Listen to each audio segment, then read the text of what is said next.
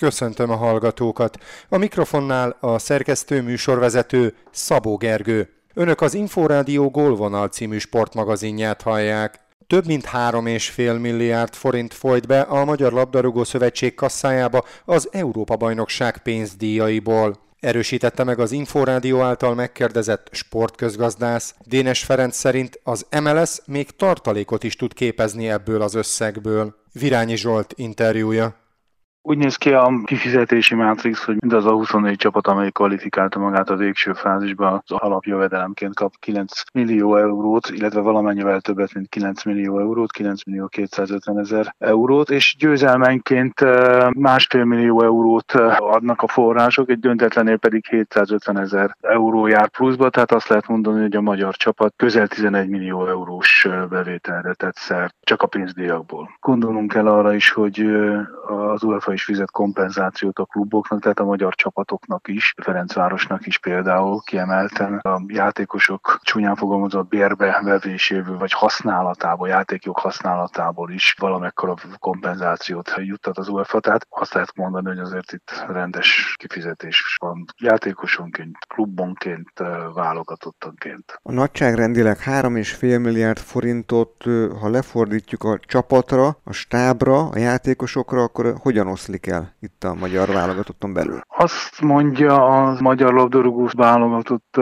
sajtófőnöke, hogy az eredeti megállapodások szerint a pénzdíjak 30%-át, mint bónusz fizetik ki a játékosoknak, kvázi mint keresetet, és 15%-ot a stábban. Ha én jól számoltam, akkor nagyjából egy olyan durvát 155 és 160 millió forint között kapnak a játékosok, és olyan 75-80 millió között a stába. Ez pontosan hogy jön ki? Itt ugye a kulcs, hogy az elért eredményekért kapott összeg 30%, illetve 15% át kapják meg a játékosok, a 30% ot és 15% ot a szakmai stáb tagjai. Igen, ezek a nyilvános információk, amelyek megjelentek, ha ebből indulunk ki, akkor nagyjából ezekkel az összegekkel lehet számolni. További 2 millió eurót kapott volna a magyar csapat, ha tovább jutott volna a csoportból, és mondjuk a csehek még mennyit tehetnek zsebre azzal, hogy már a 8 között vannak? Induljunk ki abból, hogy mennyit lehet maximálisan keresni ezen az EB-n, hogyha minden meccsét megnyeri mondjuk egy válogatott, akkor nagyon olyan 34 millió eurót kasszírozhat a szövetség részére, és hát a nyilván a megállapodások szerint ebből részesülnének a játékosok és a stábtagjai. 3,25 milliót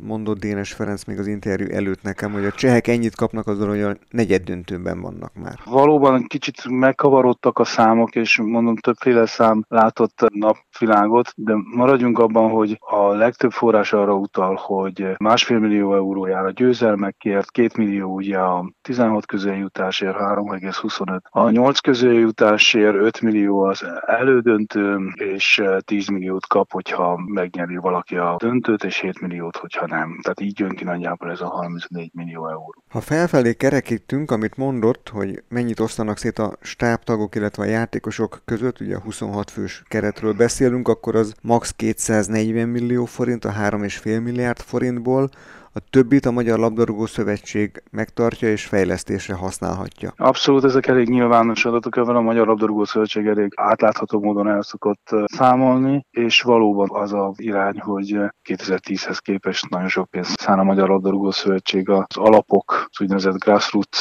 fejlesztésére. Ezen kívül tartalékot is képez az MLS, mert ha nincs olyan típusú sürgősen elköltendő pénz, akkor szerintem okosan és helyesen, nem véletlenül bankár vezeti a Magyar Labdarúgó Szövetség, költséget, szóval, hogy képez olyan tartalékokat, amit adott esetben egy későbbi időszakban tud felhasználni. Szerintem számba sem tudjuk venni azokat a rendkívüli pozitív hatásokat, és továbbgyűrűző pozitív hatásokat, amelyeket három vagy három és fél milliárd forinton túl a magyar labdarúgásnak ez az esemény jelentett, akár a futball szakmai szempontból, a futball elfogadottságát szempontból, de társadalmi kohézió szempontjából is. Ez egy nagyon-nagyon jó rendezvény volt Magyarország számára.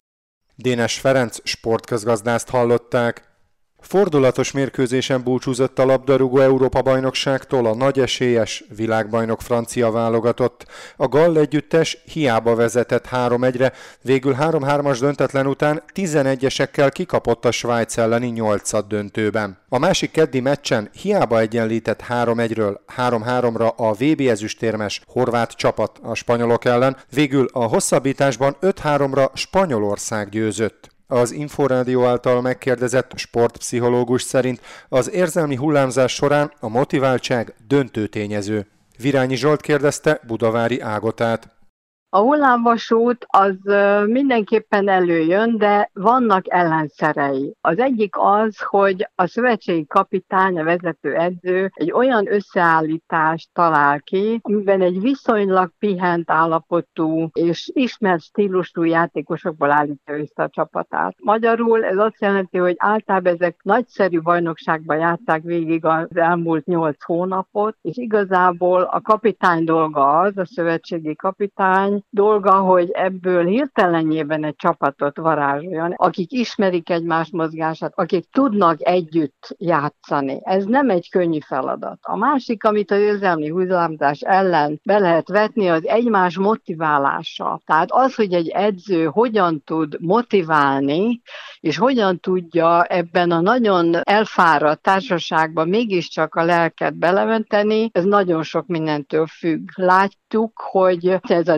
Deschamps is, ez tulajdonképpen fel alá járkált, ő maga is annyira szorongott, hogy valószínű, hogy nem igazából tudta szakmai kérdésekre a válaszokat megadni, amikor volt alkalma a játékosokkal párszot váltani, akár fél idő végén. Ő ugye a francia labdarúgó válogatott szövetség kapitánya, és hát itt akkor egy másik negatív hős, ugye Mbappé, aki Sajnos. a legutolsó 11-es kihagyta, és hát neki addig sem ment jól az Európa-bajnokságon. Lélektanilag mi segíthet ilyenkor, és egyáltalán ezek a játékosok mentálisan hogyan tudnak felkészülni egy ilyen sorozat terhelésre? Én azt hiszem, hogy a svájciaknak például kifejezett előnyük volt, hogy ők nem ilyen nagy ászokból álló csapatot ültek erre az EB-re, hanem volt ugyan egy-két légiósuk, akikre nagyon számítottak, de igazából folyamatosan lelkesítették egymást. Különösen ez a csapatkapitány, aki még egy kis pofont adott utolsó pillanatban az egyik játékos társának, ami tulajdonképpen nem a fegyelmezés eszköze, hanem valószínű megtanították rá, hogy a akkor a vér sokkal inkább a fejbe tódul, hogyha kap egy kis ütést az arca. Pihentebben mehettek oda, az a tippem, hogy több idejük volt pihenni az előtt. Másrészt pedig hihetetlen motiváltak voltak, ráadásul tudták, hogy ők az esélytelenek nyugalmával bármit megcsinálhatnak, egy meglepetés fejes góllal rögtön ugye elkezdtek vezetni, még a tizenvalahányadik percben. Nagyon-nagyon magas fegyelmezettség erősséggel és koncentráltsággal csinálták végig az egész meccset. Ez a szegény Mbappé, ez igazából halálpontos passzokat adott végig az összes meccsén, de tudta, hogy utolsóként iszonyatos nagy pszichés teher van a nyakába, és persze elrontotta, de igazából ez előfordult a Figóval, és még sok-sok nagy sztár nevét mondhatnám, tehát nem annyira különleges, mindig az utolsó ember, az úgynevezett fejező ember, talán a vívásból ismerő sokosnak a kifejezést, viszi el azt a lélektani terhet, ami alatt valószínű ő összeomlott, nem szerencsés, ez sem a kapitány részéről, megint Desampra mutogatok, hogy őt hagyta utolsónak. Lehet, hogyha ő az első, akkor könnyedén benyomja. Budavári Ágota sportpszichológust hallották. A sport világában olykor zavart okoz a fejekben, hogy az olimpiákon egy zászló alatt indulnak a britek, a labdarúgásban viszont nem. A most zajló labdarúgó Európa-bajnokságon három külön válogatottjuk is képviselteti magát. Anglia, Skócia és Wales is kijutott az EB-re. A jelenség hátteréről és okairól Virányi Zsolt kérdezte Elbert Gábor egyetemi tanárt, a Magyar Labdarúgó Szövetség korábbi főtitkárát. Ugye a kialakulásától kezdve ezek az országok szinte valamennyi ott volt a kezdetekkor. Ha valaki kicsit figyeli az angol labdarúgást, akkor azt is tudja, hogy az angol labdarúgó weblapjának az a címe, hogy fa.com, tehát ez egy hagyomány. Ugyanakkor egy másik hagyomány az olimpia, ahol pedig mindig Nagy-Británia volt a tag. Ez elsősorban szerintem a csapatjátékokban okoz egyébként bonyodalmat, hiszen mondjuk a labdarúgásban valamennyi Nagy-Britániához tartozó, tehát a szigeten lévő ország külön csapatot indít, addig az olimpián kell egy közös csapatot indítani. Ez a londoni olimpián eléggé speciális megoldás volt, ugye voltak skótok, velsziek, angolok a csapatban. Ez egy nagyon-nagyon érdekes történet. De azt sem szabad elfelejteni, hogy a labdarúgást az elfogadott történetírás szerint az angolok találták ki, így nyilvánvalóan abban az ő függetlenségüket, vagy különállásukat mindig is hangsúlyozni fogják, még a szabályalkotó bizottságban is külön vannak a brit szigetek képviselői, tehát én azt gondolom, hogy a labdarúgásban ez biztosan nem fog változni, szerintem az olimpiai mozgalomban is marad a brit csapat, bár ott inkább el tudom képzelni, mint hogy a fociban változás lenne. Ha magyar vonatkozást keresünk, akkor az 1904-es olimpián még ugye létezett osztrák-magyar monarchia, és mégis Magyarország és Ausztria külön indult labdarúgásban is. Tehát ezek nagyon-nagyon érdekes dolgok.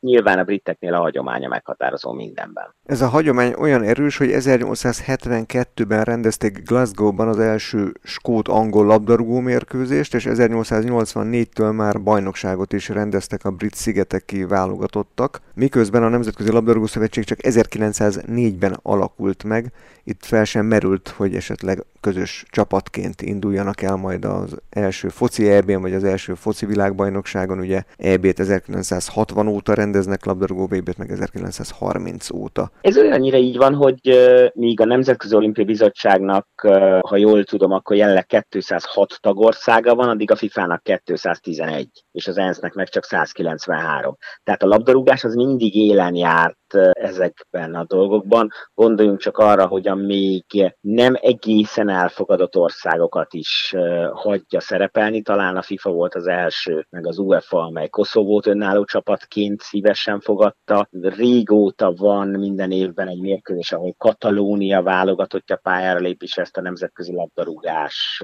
több mint eltűri, hagyja, figyeli. Ugyanakkor ez nem elképzelhető mondjuk egy olimpiai rendezvényen. Tehát én azt gondolom, hogy ezek a szervezetek a nemzetközi szinten is próbálják magukat egyre erősebbé tenni, egyre inkább megkülönböztetni a másiktól, és nyilván ezért nem egyféle úton járnak. Itt a politika, a sport, a függetlenés, nagyon sok minden összetalálkozik, és ezek a szervezetek nem maguk útját próbálják járni. Elbert Gábor egyetemi tanárt, a Magyar Labdarúgó Szövetség korábbi főtitkárát hallották. Már zajlik a nevezési időszak a 39. Balaton átúszásra. A július végi eseményen 5200 vagy 2600 méteren is indulhatnak a résztvevők. Farkas Dávid kérdezte Mát István versenyigazgatót. Van egy újdonság, az 5,2 kilométeren szappal is teljesíteni lehet. A szapp és a hosszú távú úszás Réfülöpről indul, a féltávú úszás pedig Boglárról, ahova a többiek is célba érnek. 8 órától lehet rajtolni a hosszú távon, és 9 órától a rövid távon, illetve a szápon. Most indult még csak a nevezés, így gondolom, hogy nehezebb megmondani, de nagyjából hány érdeklődőre, résztvevőre számítanak? Hát nagyon bízunk benne, hogy elérjük a tavalyi létszámot, sőt meg is haladjuk, tehát ilyen 8000 fölötti létszámra számítok én mindenképpen, de hát ugye nagyon sok mindentől függ, függ attól, hogy ez a védettségi igazolvány, illetve hát hogy éppen az akkori pandémiás helyzetnek megfelelő előírásoknak mennyien tudnak megfelelni. Mi minden esetre kérjük azt, hogy orvosi igazolást mindenki hozzon magával, aki úszik. A szapnál ez nem kell, viszont mentőmellény használata kötelező végig. Július 31-e a céldátum, ugye az egy meglehetősen zsúfolt hétvégén lesz a Tokiói olimpia kellős közepén és a Formula 1-es Magyar Nagydíj hétvégén. Mikor dől el, hogy 31-én megtartható-e júliusban ez az esemény? Hát hagyományosan a szombat előtti csütörtökön gyűlünk össze a Siófoki Obszervatóriumban, és az obszervatórium vezetői által elemezzük, elsősorban ők természetesen a várható időjárást, és csütörtökön jelentjük be, hogy a szombati napon meg tudjuk tartani az eseményt, vagy halasztani kell akár vasárnapra, akár a következő két hétvégére augusztusban. A legjobb magyar úszók Tokióban lesznek, a legjobb nyíltvízi úszók is. Mely célcsoportra építenek a leginkább? Arra a célcsoportra, aki képes és felkészült arra, hogy le tudja úszni. Azért is választottuk egyébként azt, hogy megnyitjuk a féltávot az előző évben, mert nagyon sokan nem tudnak felkészülni erre a hosszú távra,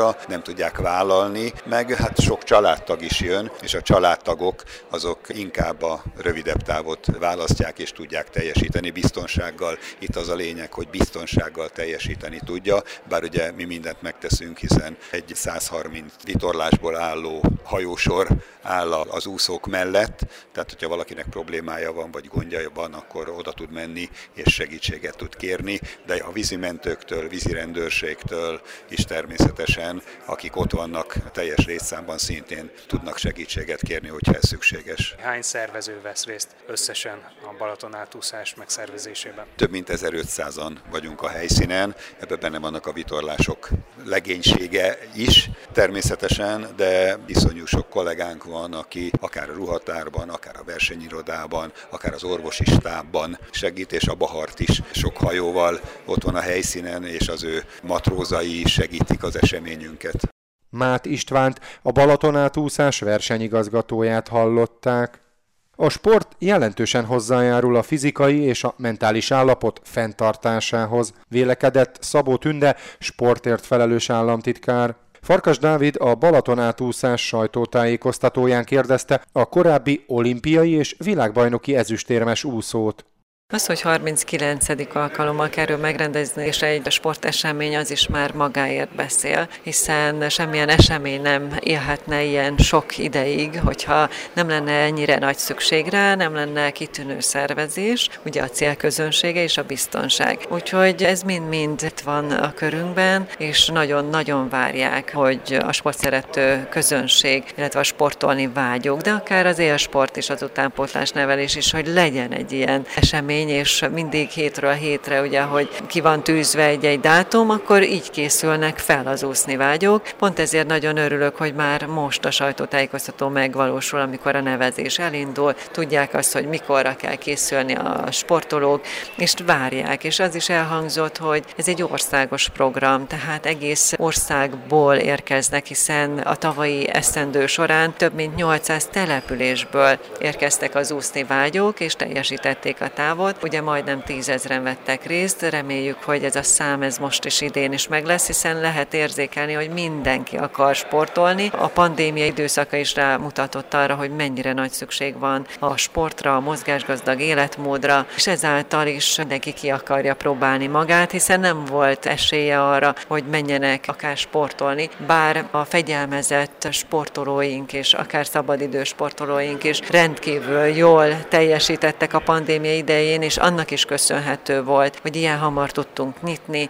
mindenkinek lehetőséget tudtunk arra biztosítani, hogy a mozgásgazdag életmódnak eleget tudjon tenni. Úgyhogy a felkészülés az folyamatos volt. Szerintem most már ráfordultak, akik tudják, hogy le akarják úszni arra, hogy na akkor ott van a cél, és erre készülnek, úgyhogy nagyon-nagyon sokan fognak eljönni. Mekkora szerepe lehet ennek az eseménynek a nyári szabadidős sportéletben, és várható-e bármiféle változás, mondjuk akár abban, hogy a védettségi igazolvány kötelező egy ilyen eseményre? Folyamatosan változás van, ugye az enyhítések folyamatosak, ez mindig az aktuális járványügyi helyzethez van szabva, úgyhogy valószínű, hogy már jövő héten is enyhítések jönnek és folyamatosak, hiszen érzékelhetően a vírus elvonult. Ez ténylegesen annak köszönhető, hogy nagyon jól kezelte Magyarország és a lakosság, tehát ténylegesen, hogyha nézzük Európát, akkor rendkívül előnyben vagyunk, és ez a sportra nézve is igaz, akár a szabadidősportban, akár az élsportban. Egy ekkora rendezvény is példaértékkel jár. Az, hogy több ezren tudnak részt venni egy szabadidősport terén, az, az rendkívüli, és nem beszélve arról, hogy egy turisztikai értékünk van, amelyet ténylegesen egy a sok között, de meg kell mutatni, és hogyha ellátogat valaki egy júliusi vagy augusztusi napon